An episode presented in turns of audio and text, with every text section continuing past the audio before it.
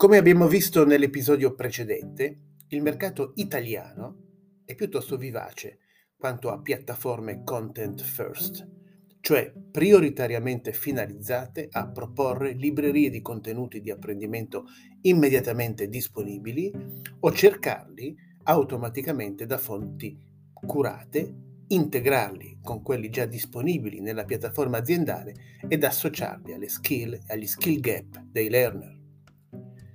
Ma nuovi player si affacciano anche e soprattutto nel mercato internazionale.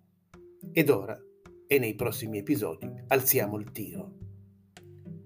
Rimanendo nel campo delle piattaforme content first, ci sono almeno tre casi interessanti, a mio parere, che offrono contenuti di altissimo livello, multilinguistici o esclusivamente in inglese americano, che oscillano tra il macro e il micro learning.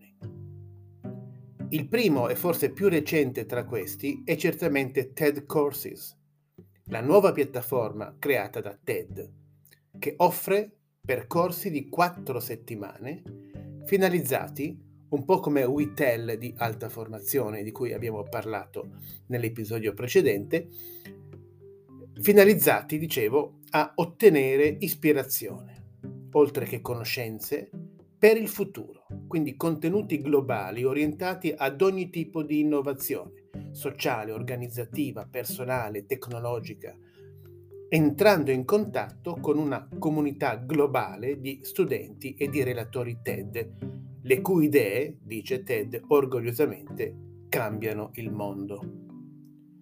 Hanno questi percorsi una data di partenza in modo che la comunità di apprendimento possa muoversi tutte insieme verso il suo obiettivo durante il percorso. C'è molto l'idea mi piace della classe e dei compagni di classe con cui condividere prospettive, esperienze e idee durante queste quattro settimane e vengono sbloccati nuovi contenuti all'inizio di ogni settimana. Ma ognuno però può procedere al proprio passo, saggiamente, decidendo quando completare i video, le attività e le domande di discussione di quella settimana. Sono in tutto nove percorsi, per ora, con titoli che parlano da soli.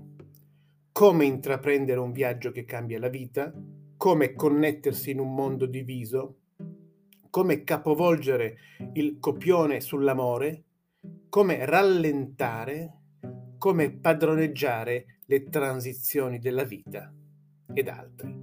Non sono gratuiti, ma costano piuttosto poco, 49 dollari per un percorso, ripeto, di 4 settimane. E poi c'è Apriti Sesamo.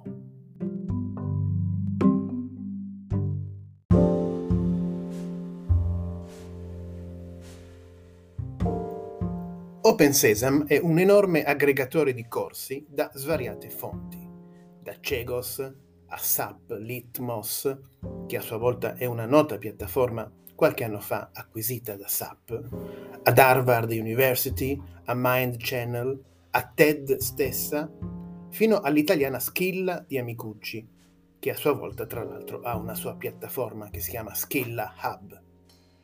OpenSesam offre complessivamente oltre 25.000 corsi in 15 lingue, è quindi un amplificatore perché amplifica la visibilità e porta ad un livello globale preesistenti library di differenti provider in vari paesi. 14.000 di questi 25.000 corsi sono di business skill, 6.000 sono verticali, cioè riguardano skill di specifiche industrie, 5.000 di sicurezza, 4.000 di leadership, 4.000 di compliance, 4.000 sulle tecnologie e seguono poi i percorsi di certificazione, di diversità ed inclusione, eccetera. Una classificazione molto tradizionale. La maggior parte dei corsi durano da 5 minuti ad un'ora, con una grande ma non esclusiva prevalenza di microlearning e sono a pagamento. I risultati sembrano interessanti, forse perché OpenSesam non vende solo corsi, ma fa da consulente di content curation, cioè sceglie e guida il cliente al miglioramento dell'utilizzo del digital learning. nel giro di poche settimane quasi il 70% del personale si era iscritto ad almeno un corso, la media è di oltre 46 corsi per studente con un tasso di completamento del 91%, racconta un cliente evidentemente soddisfatto. Se TED recupera e valorizza il concetto di macro learning, i corsi, i percorsi di quattro settimane, ed Open Sesame lavora su entrambi i fronti, c'è chi invece sposa integralmente la filosofia del micro learning.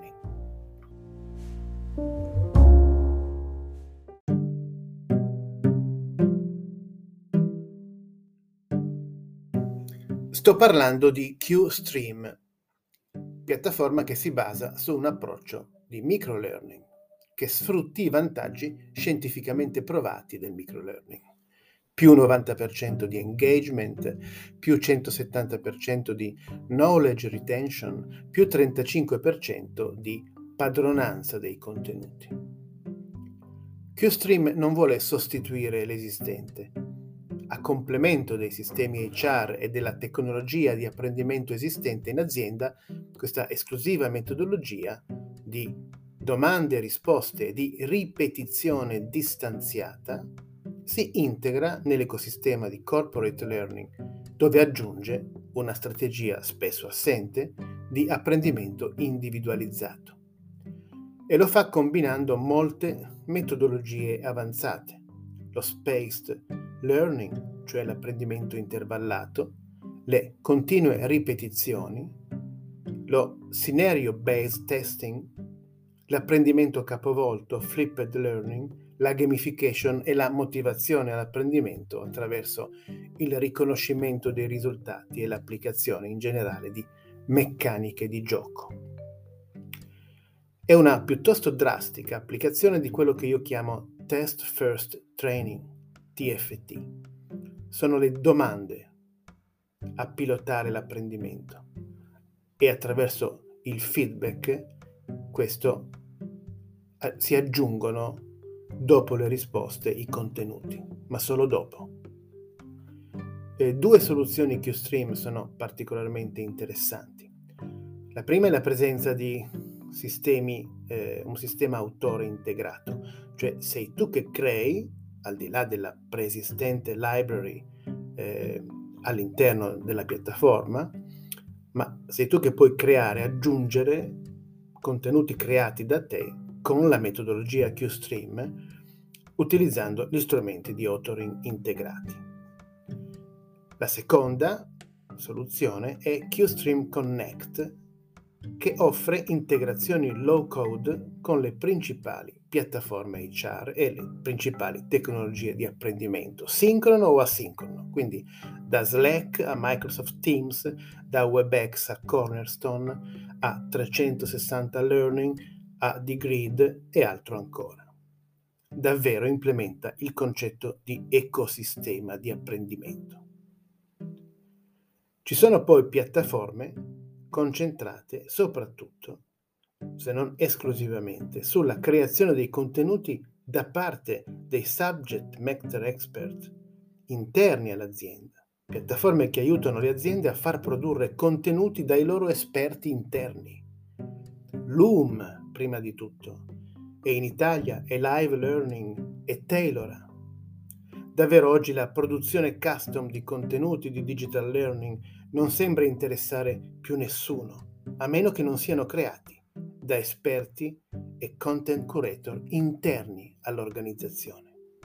Ma di Loom, di Alive Learning e di Taylora parleremo nel prossimo episodio.